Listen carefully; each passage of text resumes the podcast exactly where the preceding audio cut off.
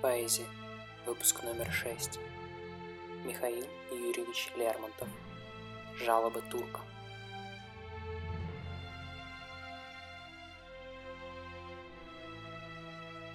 Ты знал ли дикий край под знойными лучами, Где рощи и луга, поблекшие цветут, Где хитрость и беспечность зло беда несут, Где сердце жителей волнуемо страстями, И где являются порой умы их хладные и твердые, как камень, Но мощь их давится безвременной тоской, И рано гаснет в них добра спокойный пламень. Там рано жизнь тяжка бывает для людей, Там за утехами несется укоризна, там стонет человек от рабства и цепей. Друг, этот край — моя отчизна.